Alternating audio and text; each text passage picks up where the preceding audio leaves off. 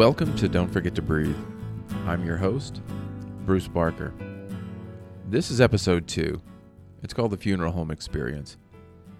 As I mentioned in the previous episode, and will again in this one, um, I'm going to be talking about a pretty raw experience.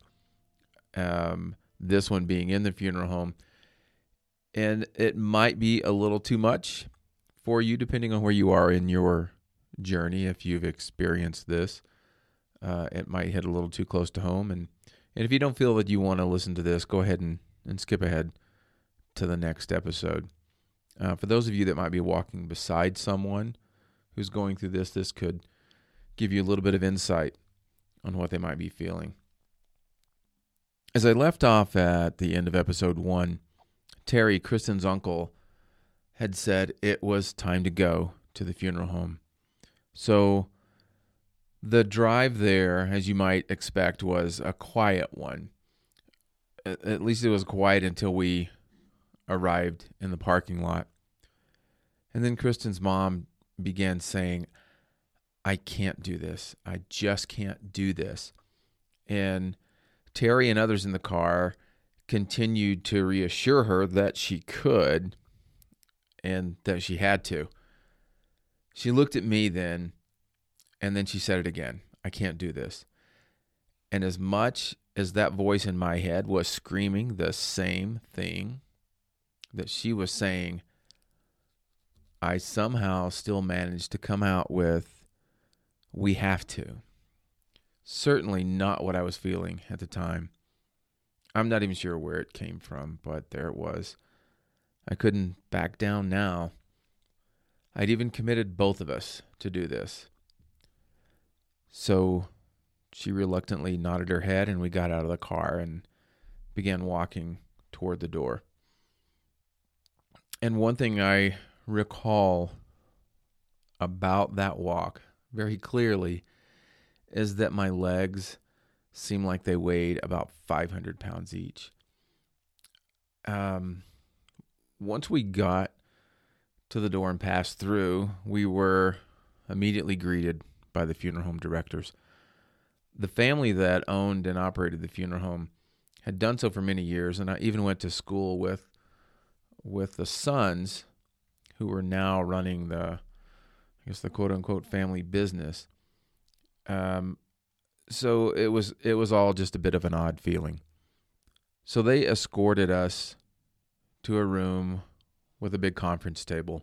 We all took our seats, and it began what took place was it was just awful and uncomfortable.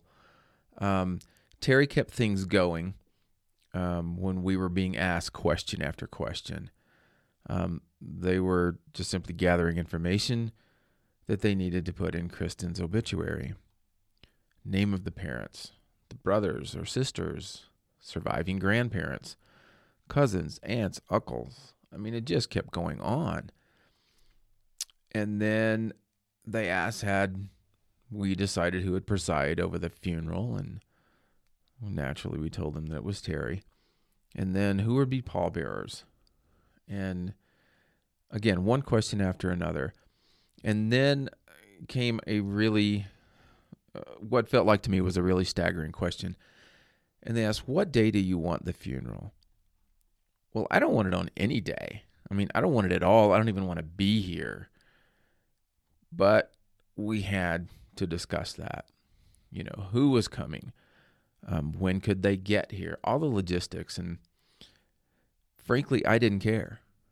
Um, I didn't want to do any of this. I still couldn't put my head around the fact that Kristen was gone. But reluctantly, we decided that the funeral would be Saturday, the viewing would be Friday, and today was Thursday. And then the questions started again. Had we thought about music? Did we want a family car? Do we have a cemetery plot picked out? I mean, a cemetery plot? Are you kidding me? I mean, my daughter was 20 years old. Why would I have a cemetery plot picked out for her? And and then it hit me. We have to go pick one somewhere. And about that time, Terry spoke up and told us that a pastor at a small church just outside of West Monroe had offered a family plot in the church's small private cemetery, free of charge. Um, I didn't know what to say or even think. Kristen's mom and I just looked at each other, and neither of us had an answer. So Terry told us we could decide all that later. So after numerous questions and decisions about all the particulars surrounding the arrangements, at least what I thought were all the particulars, the funeral director said we would have to go pick out a casket. You got to be kidding me. No, I that is not what I wanted to do. But he had us get up and follow him. So we left our room and entered another doorway which led to the casket room as, as best I can can call it. Any strength I had left felt like it just went away at that very moment when when he opened the door and I saw all those caskets set up in that room. Um, it was like someone punched me in the stomach again. Kristen's mom and I just held on to each other at this point and started walking really slowly around the room. One of the most stark and lasting impressions of that room that I recall were small price cards that were set up on each casket. I mean, price cards. The price was for the casket only, or with a liner, or a complete funeral package. You know, maybe this seems normal to you, and and I get it. The funeral industry is necessary, and it is a business and needs to show a profit. But at that particular time, it felt like we were at a used car lot. I mean, we didn't have life insurance for our 20 year old daughter and didn't have deep pockets. So it seemed as if we were putting a price on our daughter's worth. I mean, it was truly a sickening feeling. And as we continued to move through that room, we came across a casket that, as strange as it sounds, actually caught our eye. I mean, I'm just, I'm not sure if that's the right way to describe that moment. I guess maybe a better way to say it is that we saw one that just felt as right as a feeling like this could feel. So that's the one we chose.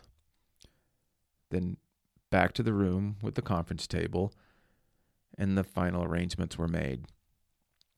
The funeral director left the room and then returned in a few minutes with a total price. And what he said was the best we can do is $6,979. The best we can do. I mean, it was it just seemed like a strange statement.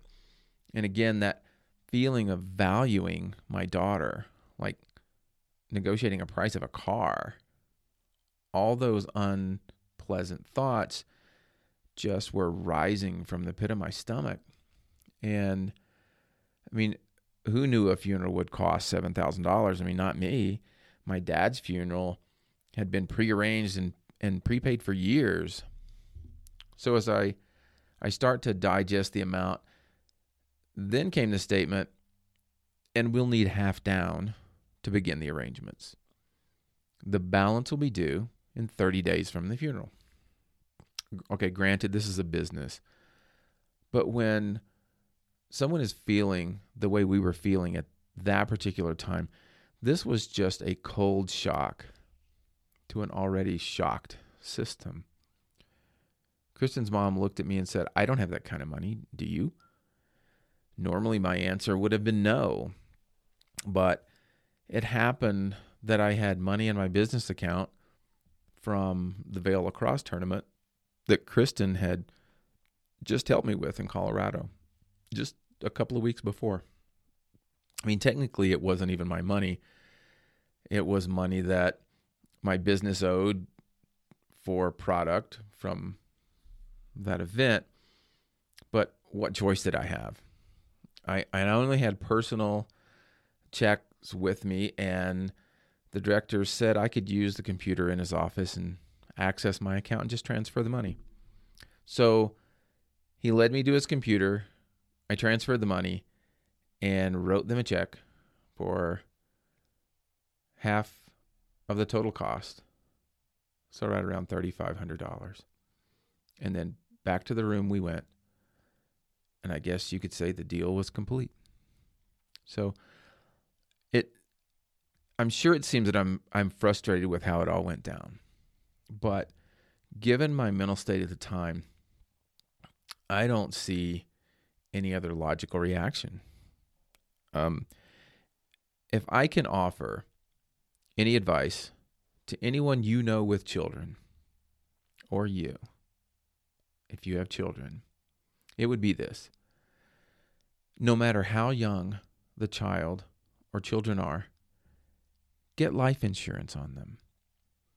Or at the very least, as dark as it might sound, get a burial policy established. I mean, do it now. No one should ever have to go through the ordeal that we did and then be asked to make a half down deposit. So just take care of it. I mean, just take care of it now and pray that you'll never see the day you need to use it. And then just don't think about it again. So, with everything concluded that we needed to do at that time, I asked if Kristen was in the funeral home. And they told me she was and asked if I'd like to see her. And of course, I said I would. They told me to wait while they brought her in to the chapel. So they told me that she was just on a gurney and covered in a sheet. Um, but I didn't care. I just wanted to see my daughter. So we made our way into the hallway, and and in just a few minutes they came out and said I could go in. I told those that were with me there that I just wanted to go in alone, just to give me a few minutes with her by myself. And I opened the door. I looked down the aisle to see my daughter, her body covered in a white sheet. And tears began just flowing uncontrollably as I started putting one foot in front of the other, moving down the aisle of the chapel. I just kept shaking my head no. This simply couldn't be real. It, this could not be happening. This is not how I last saw her. I mean, when I saw her last, she was laughing and waving bye to me in Denver, full of life, like full of hope, full of dreams, so much life ahead. That's what I saw in my daughter the last time I saw her but it's not what I saw now. I stepped up to her and started stroking her hair. And I just kept repeating, you know, that this isn't right and it can't be happening. And telling her she can't be gone. And I stayed with her for a while. I honestly don't remember if anyone came in or or I just left.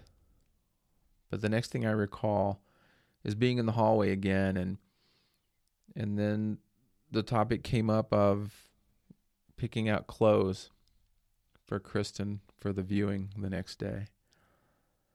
And then I remembered Kristen got several dresses while she was in Denver with me and and one in particular that I knew she really liked. So that meant it was time to go get her things from where she'd been living since she returned to Monroe and that was a task that I did not relish. So I'll stop for now, and I know that that's a lot to take in and a lot to process, and I'll just leave that with you. And as we move forward into the next episode, I'm going to tell you a story about my experience after the funeral and one that has inspired this podcast, a part of this story that offers that first tiny glimmer of hope for me. So until next time, take care.